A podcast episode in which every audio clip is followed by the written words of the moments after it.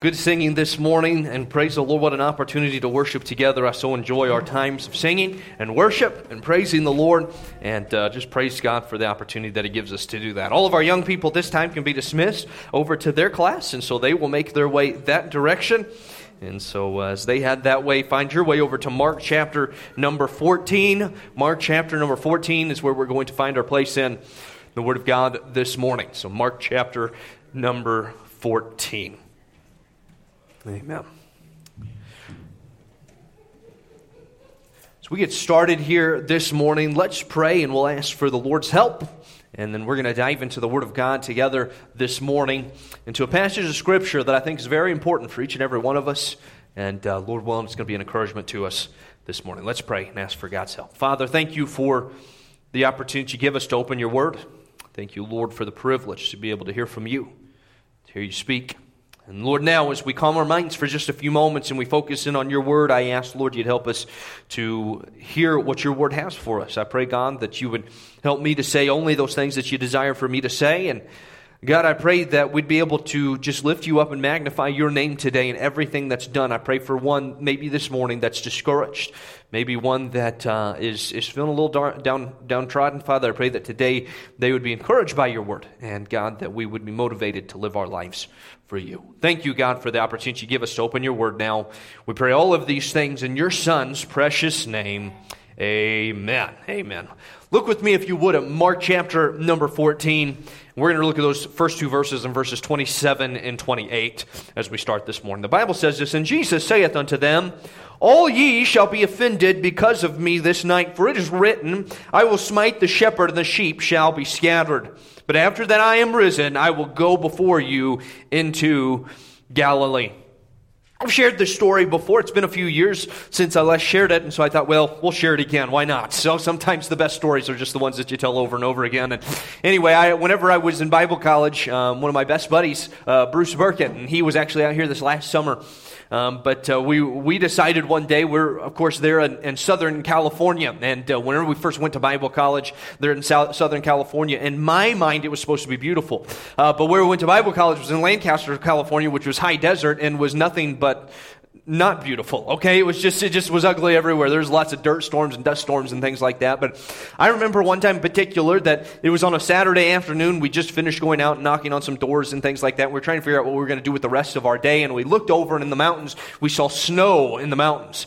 And we just got this bright idea. I mean, two Indiana boys, we'd never been around mountains before, and we decided, listen, we're just going to go drive to those mountains and, and go play in the snow, right? You know, of course. I mean, what else is two college guys going to do? And so we jumped into my little 1998 Ford Ranger, and uh, we climbed inside of that thing, and we started heading, and, and, and we just started driving towards the mountains. We figured eventually we would take a road and we'd make our way up there. And so we're, we're cruising that way, and we'd driven some, I don't know, 20, 30 miles, and finally we found a road and kind of just kind of were making our way that direction. And as we're going there, all of a sudden, the road that we were on, you know, the houses became less and less, uh, uh, you know, it was, it was pretty sparse. They weren't really a lot there. And, and uh, in fact, there was really nothing there. It was just kind of out in the middle of nowhere. And as we're driving down this road, slowly but surely, it went from pavement to gravel. And all of a sudden, it went from gravel to dirt. And uh, we were going down this road, and as we're going through, you're seeing all these signs, you know, rough road ahead uh, you know, dirt road, you know, ahead. Uh, you know, all, all, of these pavement ends, you know. Uh, you just knew that, that uh, you, things were getting worse, right? And, and so we made our way finally, and, and we got to this point, we decided we were going to take, really, it was just kind of a little path. And thankfully, we were in a small Ford Ranger, otherwise, we wouldn't be able to fit. And so we, we took this little path going up towards the mountains, and we're going up that way. And by this point, it's starting to just, just starting to get dark. And so we decided, well, we're not dummies we'll just stop here and, and look at the mountains from a distance. And so we were close enough you could see them, but they were still quite a ways off. And we stood and admired them for a few moments. We took a couple of pictures and then we decided we were going to just turn around and drive back. And so we turned around, we began back and, and I had a GPS in my, in my truck and, and just like all GPSs, they never make a mistake. And, and so we decided that we would just follow the GPS to where it told us to go. And so we plugged in where we wanted to go to. And, and it said, you know, just continue down this little path that we were going. And, and it wasn't the way that we had gone before, but off in the distance, you know, probably, I don't know, 10 miles away, we could see a, uh, a, a, small town. And so we thought, well, surely, you know, as we get closer to that, the roads will get better and things, you know, will will get us where we're supposed to. And so we're following the GPS down the road that it's telling us to go. And this path is getting smaller and smaller and smaller and smaller until all of the sudden on the GPS, it just disappeared. And it disappeared on the GPS about the same time it disappeared on the road in front of me. And uh, we got to this spot and we, we realized that the road, this was, we weren't going anywhere good. And so we decided we were going to turn around. But the problem about the desert is that the desert is composed of sand. And so whenever we stop and we put my little Ford Ranger into reverse, all of a sudden we felt the tires just sink. And here we were out in the middle of literally nowhere, okay? Nothing around us. I mean, we're in the desert. Listen, I have watched these movies. I know what happens in the middle of the desert, okay? Uh, you die there. And so here we are in the middle of the desert, and it's getting dark out. We're trying to figure something out to get my truck out, and we are stuck.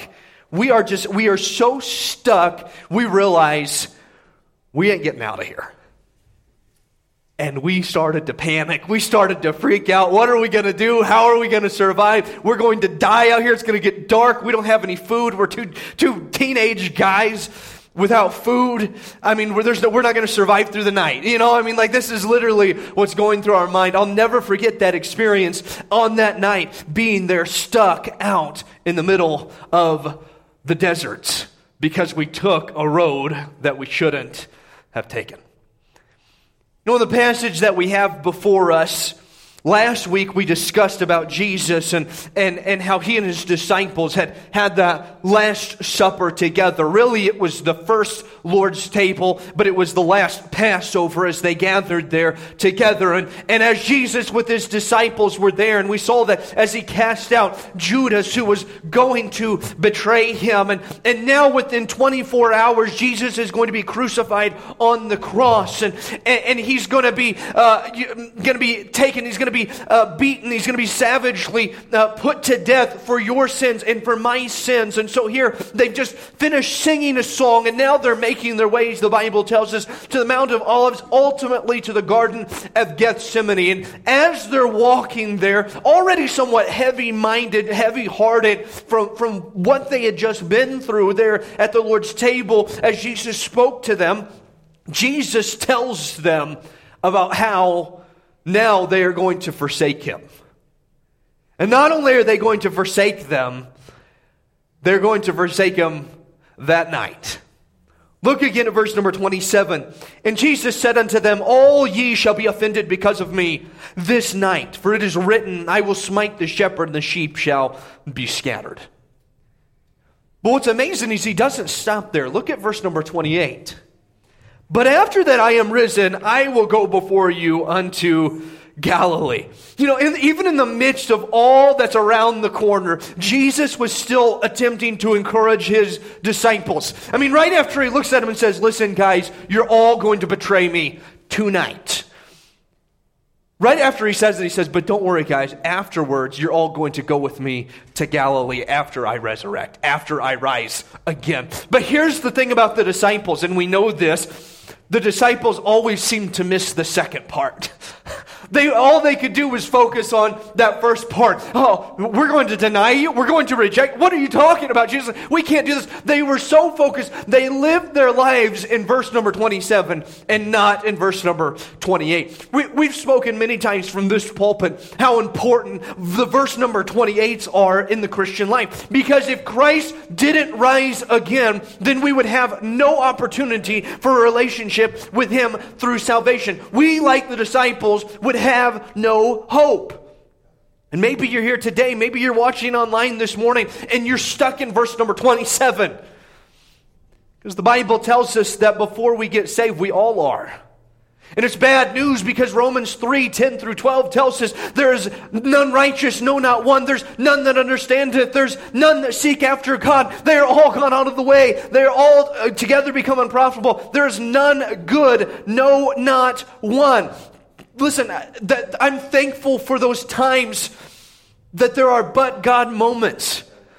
Because in our life, it was not, if it was not for the but God moments, listen, we would be stuck in verse number 27. But God commendeth his love toward us, in that while we were yet sinners, Christ died for us. And then he rose again that third day and accomplished victory over death. And friend, this morning, if you're living in verse number 27, you can leave today in verse number 28 and have hope. But as we see, the disciples, they were stuck in verse number 27. And there was one disciple in particular who decided to speak up. And from this point on, we, we, we see what follows is an ill advised road that leads to a backslidden life. You see, as we come to verses 29 through 31, we find a royal rejection that takes place. Look with me, if you would, at verse number 29. After Jesus has just told them that he's going to be betrayed by them, offended by them, and then he's going to rise again on the third day, and then he's going to go before them to Galilee. Look at what happens in verse number 29. And Peter said unto him, Although all should be offended, yet will not I. Peter looks and says, Jesus, even if everybody else does what you're saying, I'm not going to do that. I mean, come on. It's, it's me. I'm Peter. I mean, come on. I, am not going to reject you. Just, I'm not going to, to, to do that. But what Peter didn't understand is when Jesus says something, when God's word is spoken, it is final. Because look at what Jesus says in verse number 30. Jesus said unto him, and there's that word again, verily. We talked about it a couple weeks ago. Truly, this is true. Amen. Listen, this you can mark it down. This is going to happen. Verily, I say unto thee, that this day even in this night before the cock crow, twice thou shalt deny me thrice. Now, this is interesting because when Jesus spoke the first time, he spoke to all of his disciples. He said, You're all going to deny me. But then Peter calls the attention to himself Jesus, even though all of them would deny you, I would never do that. I, I would never be like them. I love you more than any of them. I would never deny you. And all of a sudden, Jesus turns his attention to Peter and he says, Peter, let me tell you something. Not only are you going to forsake me, but you're going to deny me not once, not twice. Peter, you're going to deny me three times. Peter's just like us. He, he didn't like to be called out. He didn't like to be told that he was wrong, that he wasn't going to do something. He didn't like to be called on his blood, right? He didn't like that. So what does he do? Well, verse number 31. But he spoke, he spake the more vehemently. If I should die with thee, I will not deny thee in any wise. Likewise said all the disciples. That word vehemently, it literally, it means extremely or emphatically. It's like he, he now raises his voice to Jesus. And without recognizing a heart of pride, he says, I won't deny you. I don't care what you say, Jesus. I'm not going to do that. That's not who I am going to be. With great passion, with great sincerity, Peter rejected Christ's words. You know, you can be passionate and sincere and still be wrong. The level of your conviction does not determine what is true and what is false.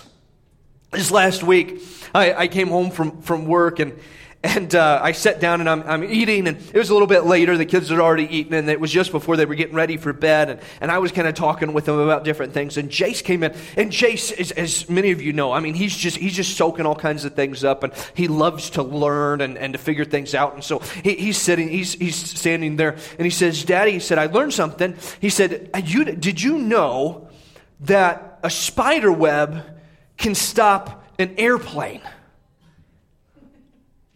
And I said, Jace, where'd you learn that? He said, Well, I was watching, and they watched this show called Wild Kratts. And, and, and on there, for some reason, they watched the show. And, and somewhere, I don't know exactly what happened, but something about the strength of a spider web. And he told me, he said, Daddy, he said, a spider web can stop an airplane. And I said, Jace, I don't know where you're getting your information, dude, but I don't think that's true. He said, No, Daddy, I know that a spider web can stop an airplane. I said, Jace, that's not the truth. A spider web cannot stop an airplane. He said, No, Daddy, I'm telling you, a spider web can stop an airplane.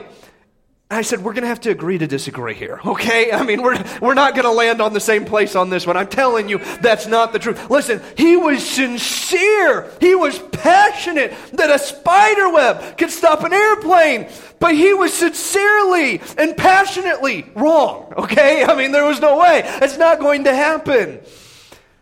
We all, at one point or another, have been thoroughly convinced that a belief that we have held or a position that we have taken was right, only to realize that we were wrong. Each week, the Bible, the Word of God, is opened and, and it's proclaimed. And Lord willing, each week we're led to a point of decision in our life. That's the purpose of preaching. If anybody tells you that the purpose of preaching is anything other than leading to a point of decision that allows us to be closer to Christ, they're wrong, okay? Again, uh, I'm just telling you, all right? Uh, but listen, uh, that, that's what preaching is about. It's, it's taking God's word, lifting up, magnifying Christ, and then drawing men to Christ to make a decision for Christ. That's the whole thing. And so, Lord willing, each week the word of God is preached, and we're led to a point of decision in our life. And in that moment, we must choose whether we will submit to the word of God or like Peter, proclaim in our hearts that I am right. You see, you may passionately believe that there are many ways to have eternal life. And you may believe it with all kinds of passion, but the truth is you are passionately wrong.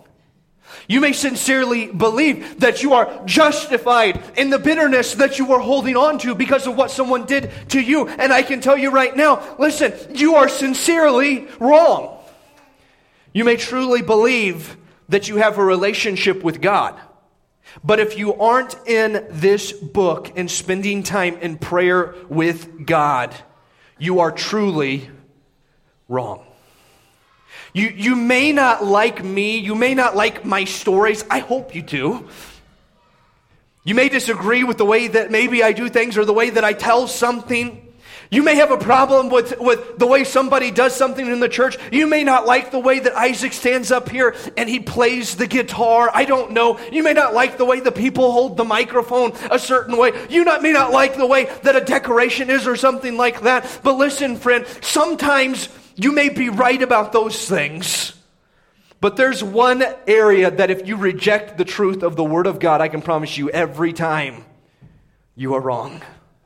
No matter how passionately or sincerely you may hold your position, if it contradicts or conflicts with this book, you are wrong.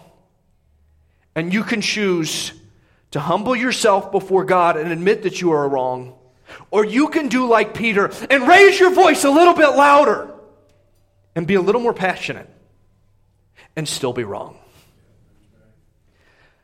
God in flesh stood before Peter and told him that he was about to deny him, and Peter passionately rejected the Lord's words.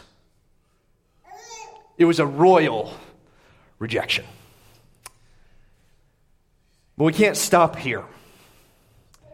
Because the story of Peter goes on, and, and there's more to it. And, and as we know, what Jesus said did come to pass.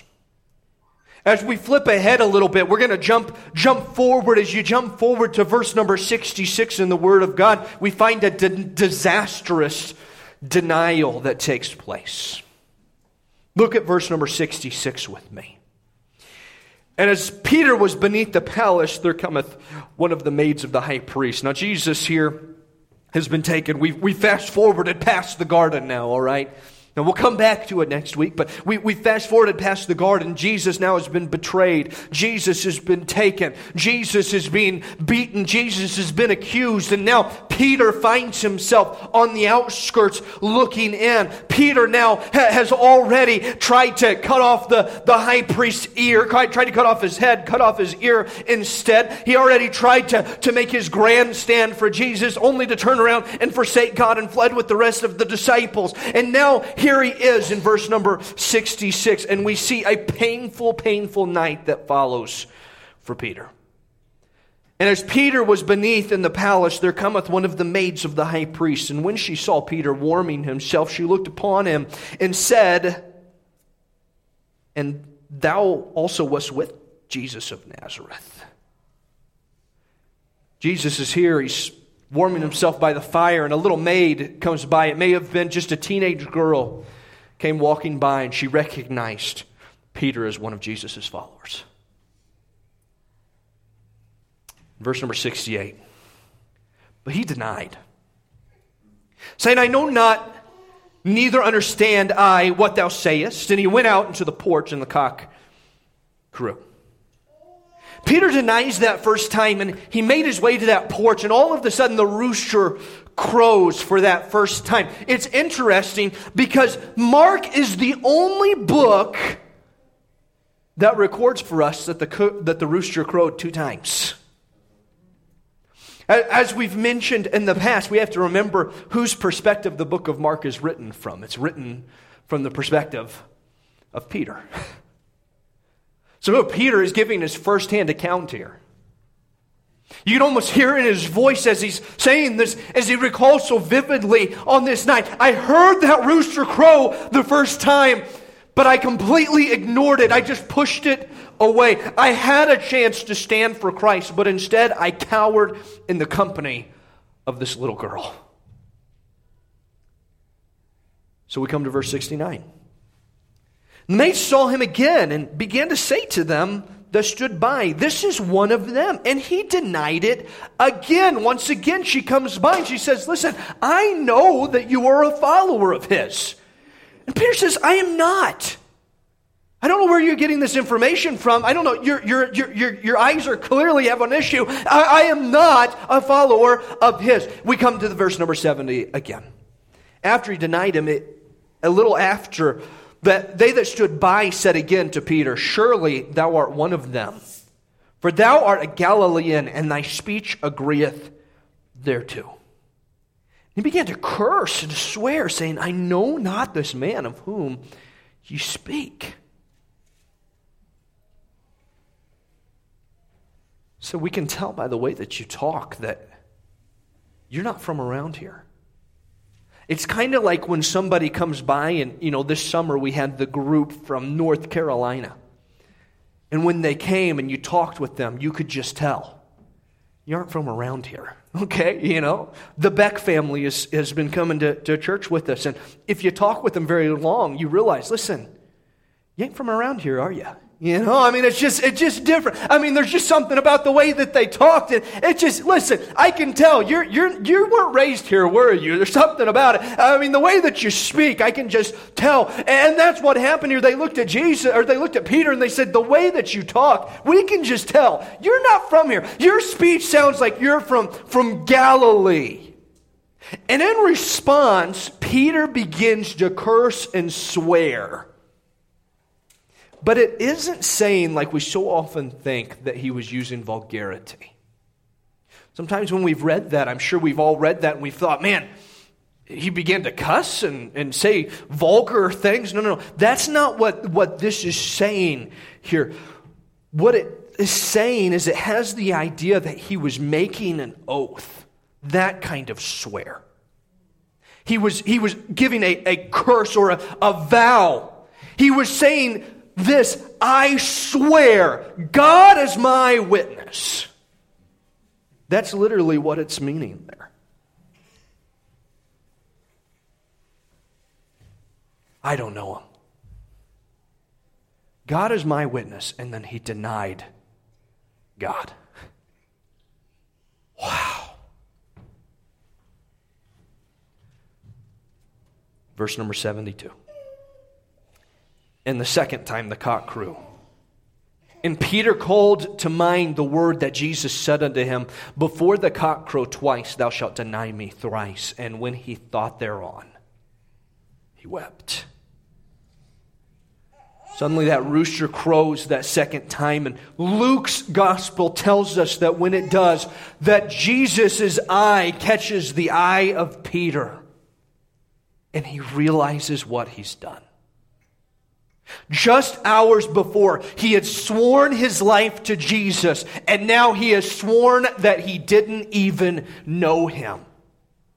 In mere hours, he had gone from disciple to denier, from follower to failure, from declaring his allegiance to complete and utter disaster. And in his brokenness, he finds a place where he begins to weep uncontrollably. Peter was so low that even after Christ's glorious resurrection, he declares in John 21, I go a fishing, I quit. God's done with me. He could never use me. He was at the end of his road and he didn't know where to go. You know, we often give Peter a hard time we look at Peter and we say, man, after everything that you witnessed, Peter, I can't believe that you denied Christ. I can't believe that you rejected even knowing Christ. I mean, we think about it. We're like, man, I mean, Peter was there. He was a part of the feeding of the 5,000. I mean, what a miracle to behold, to see this great multitude be fed by just a few loaves and a few fish. I mean, just a miracle. He saw the blind receive their sight. He was up on the Mount of Transfiguration. I mean, we all remember when Peter stuck his foot in his mouth and stood up whenever Jesus was having a conversation with Moses and Elijah, and, and, and Peter decided to be involved and stood up and said, Oh, hey, I think we should build some tabernacles here. And everybody kind of looked at him like, what? Uh, we forgot you were here, Peter. And, uh, and God had to, God the Father had to call and call out and say, uh, "This is my beloved Son." I mean, just had to silence Peter. I mean, we all remember Peter. I mean, all the things he experienced. Listen, he saw Lazarus be raised from the dead. He was there. He witnessed this, and yet he denied and refused to stand with Christ. We all. I mean, he just. Eh, we look at it and say, "Peter, how in the world could you do that, man?" I mean, I, I, can't even, I can't even imagine. But here's the truth. While Peter refused to stand following all of that, we have all of those things. Plus, we can look back on the resurrection. And yet, we still refuse to stand for Christ. We're regularly giving opportunities to witness for Christ, and instead we remain silent.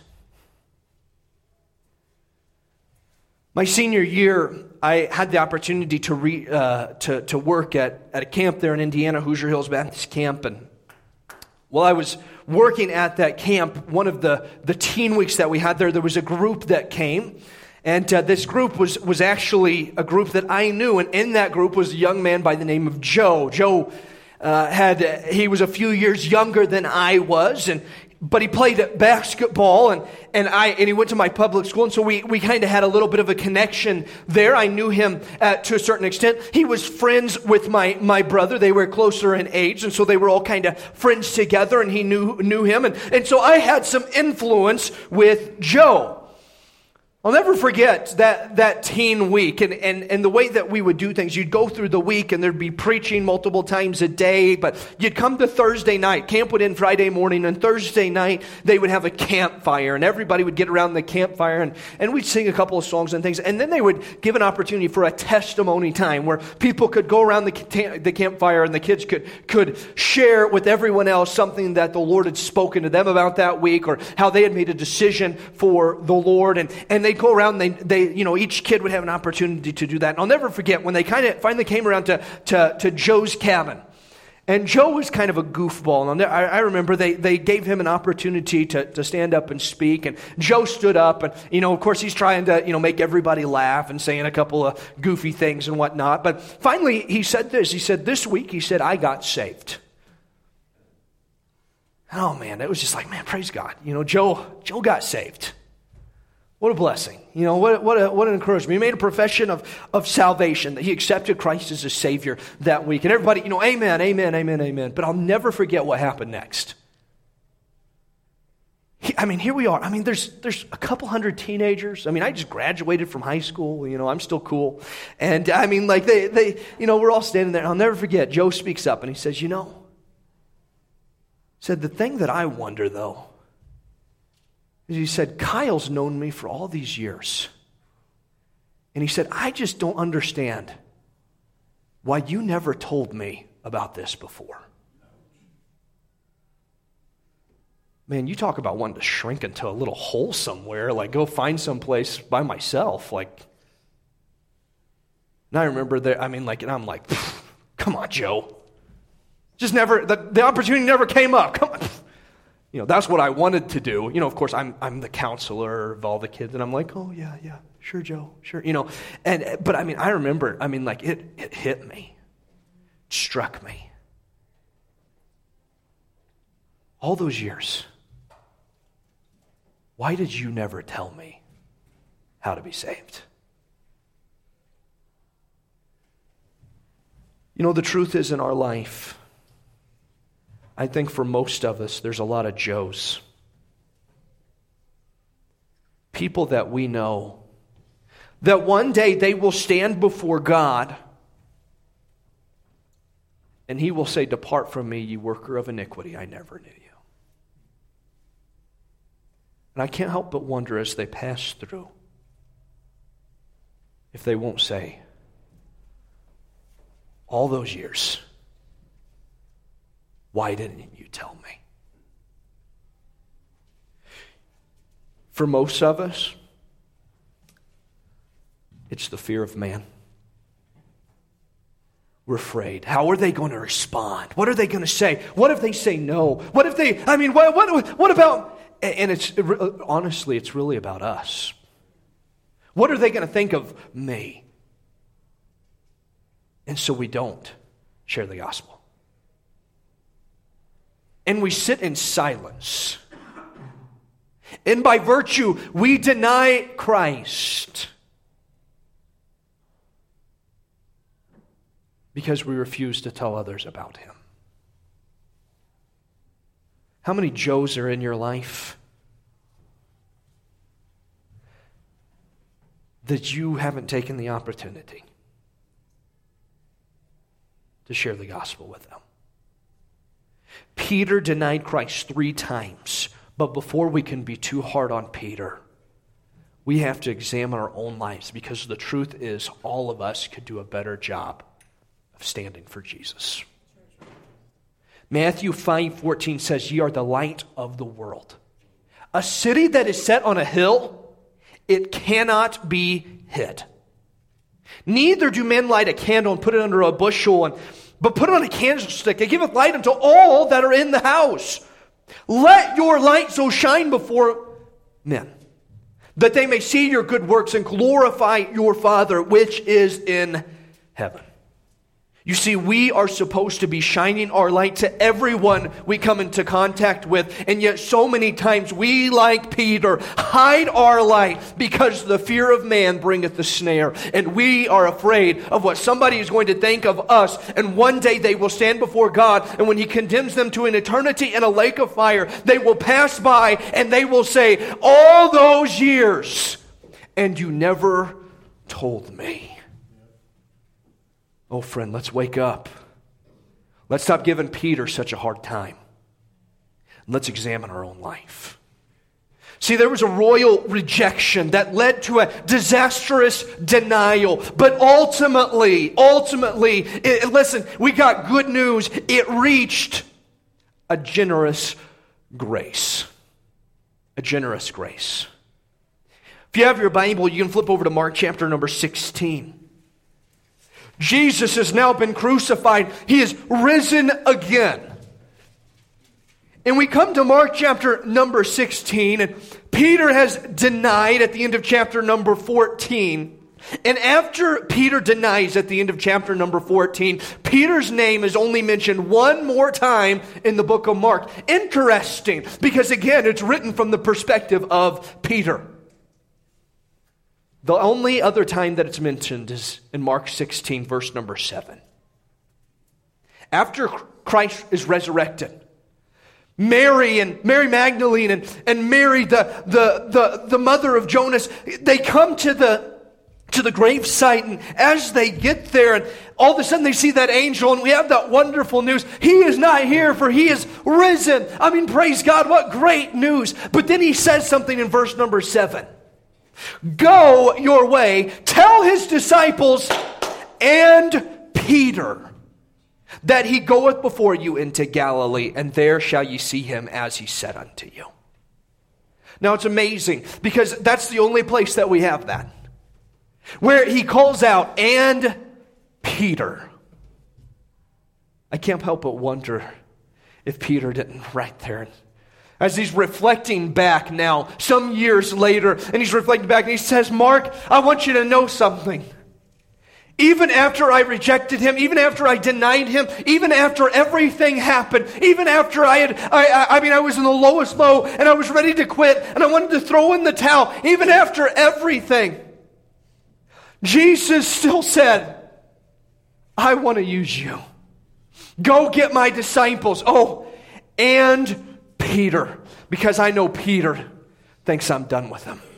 Peter thinks I can't do anything with him. Peter, uh, he, he, thinks that, that his life and service is over for me. And he said, Listen, go get Peter, because I still got a purpose for him. In John chapter number 21, after Peter had said, I go a fishing. And the disciples that, that were there went with them. He ended up on that boat where they fished all night long and they caught nothing. And that next morning, there they are out, and as the sun begins to rise, they look over and on the shore, they see somebody standing there, and they don't recognize who it is. And all of a sudden, a voice cries out and said, Have you caught anything? No, we've toiled all night long, we've, we've taken nothing.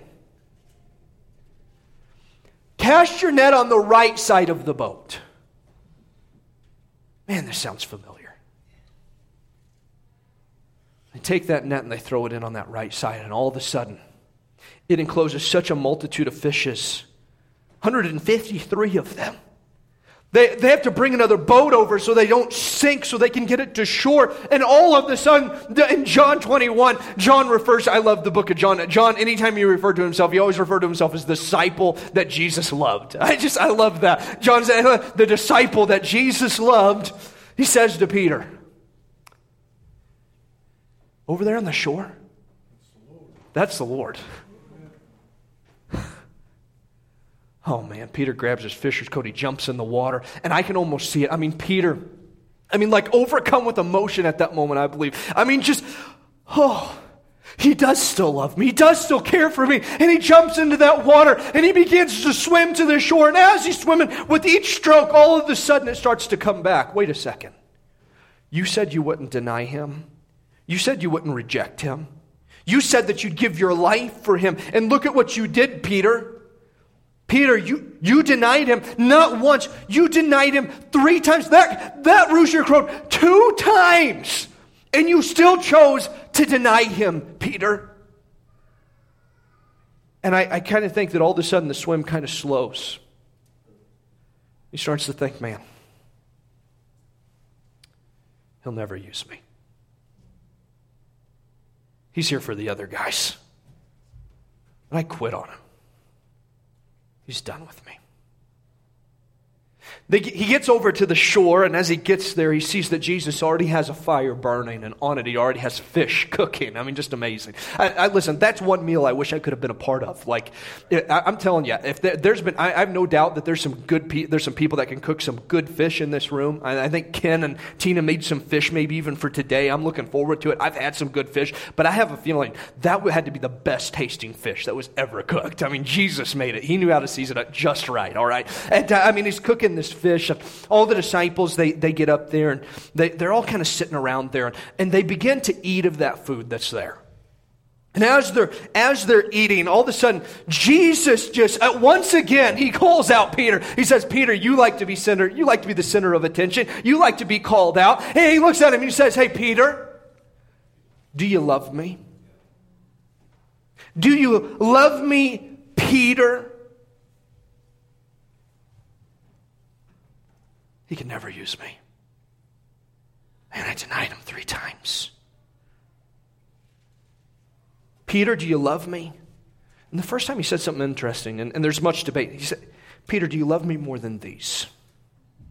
Now, it's, it's interesting. Uh, uh, there's lots of debate about what the these were. You know, when he said that, did he point to the fish? Peter, do you love me more than these fish? The profession of fishing. I mean, it's very possible that that's what he was talking about. Do you love me? Do you love me? I mean, you said you're going to fishing, Peter. You're going back to, the, to your ways before you knew me. Peter, do you really love me more than you love fishing? That may have been what it was. Maybe he was looking and saying, Peter, do you love me more than, than you love the disciples?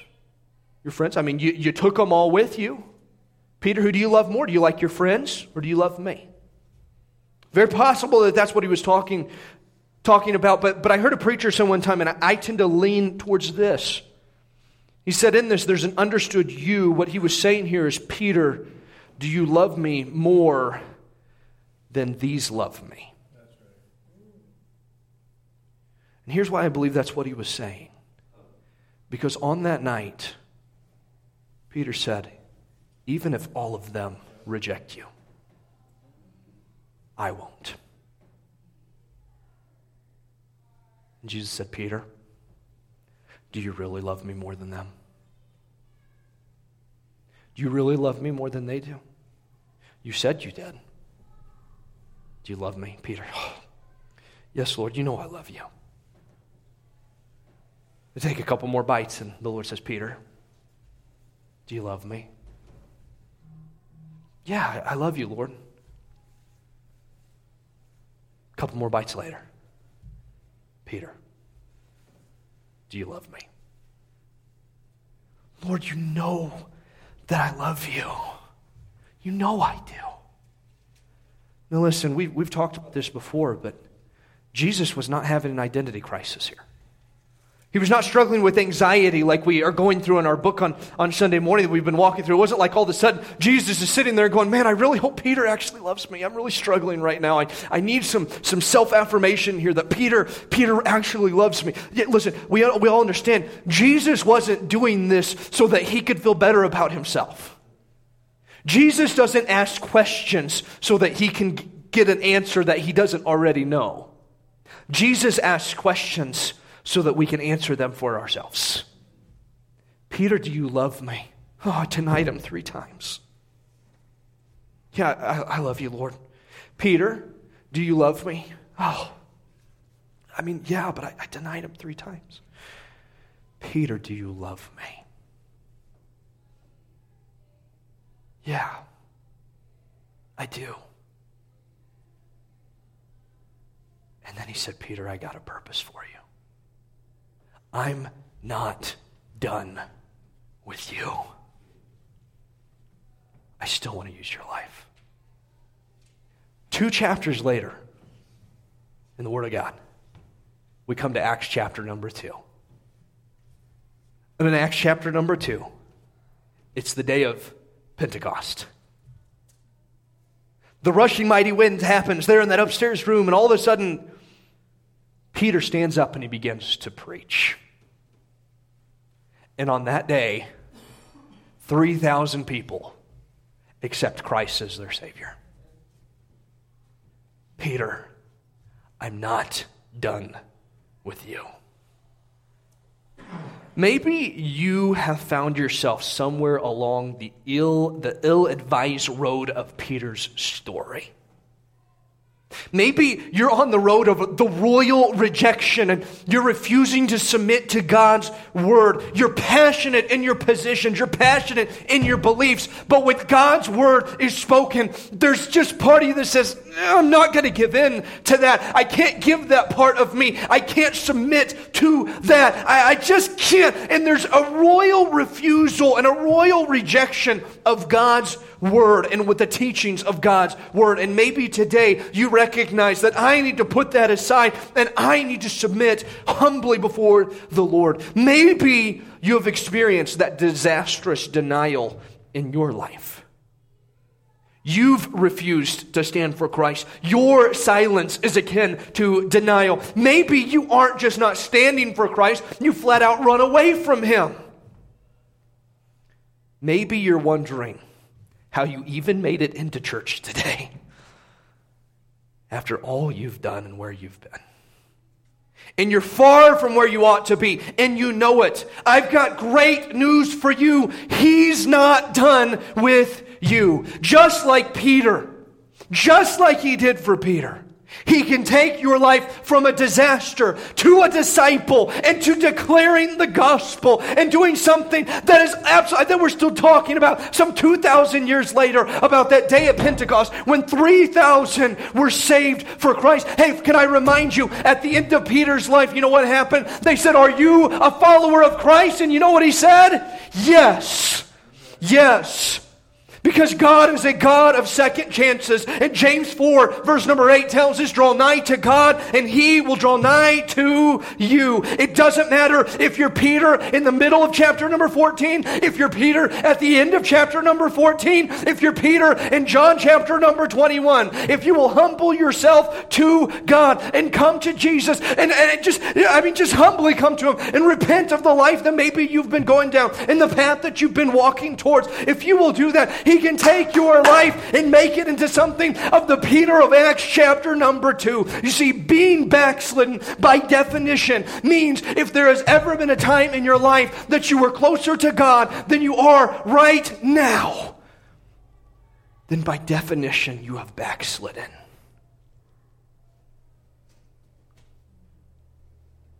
On that night, all those years ago back in California, we were stuck out there in my truck. And we were panicking like any manly teen- teenage boys would. And so we called the only people that we knew could help us 911. this was back before we had internet phones. We couldn't look up a, a, a tire shop or a, a, tow truck or anything. We didn't know what to do. So we called 911. And uh, 911, we called, What's your emergency? We're stuck in the desert in our truck. Um, we drove out here and we can't get out. You should call a tow company.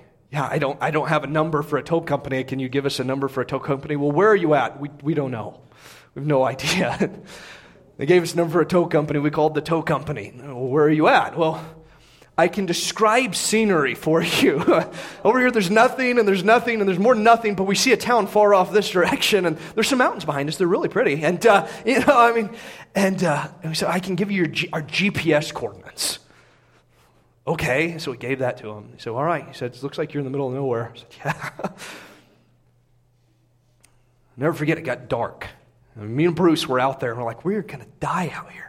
I mean, it's been like at least six hours since we've had a meal. I mean, we just, we were terrified. And I mean, we're out here, and I'll never forget that truck driver calling us back, and I don't know where you're at.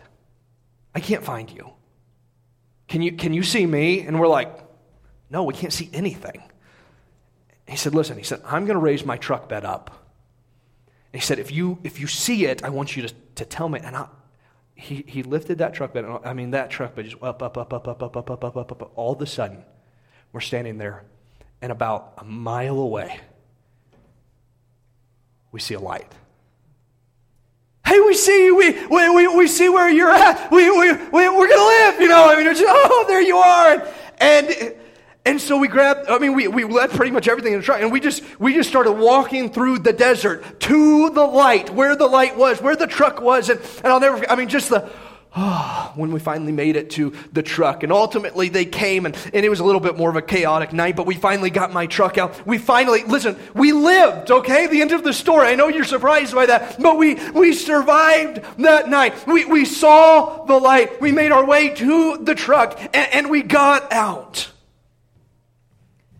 And friend, can I tell you tonight, maybe you are just you're just sitting there in your life and it's like, oh. And this morning, maybe you just see that light. Can I encourage you? Jump out of the boat and swim to Jesus.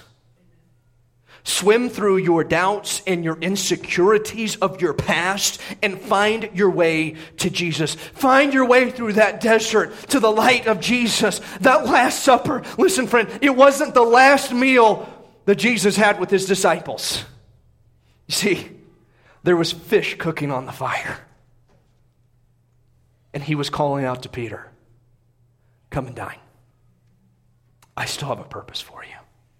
Isaiah chapter number 1, verse number 18 says, Come now and let us reason together, saith the Lord. Though your sins be as scarlet, they shall be white as snow. Though they be red like crimson, they shall be as wool. Ezekiel 36, 26. A new heart also will I give you, and a new spirit will I put within you. And I will take away the stony heart out of your flesh, and I will give you a heart of flesh. Romans chapter number 5, verse number 20 says, Moreover, the law entered that, that, that offense might abound, but where sin abounded, Grace did much more, much more abound.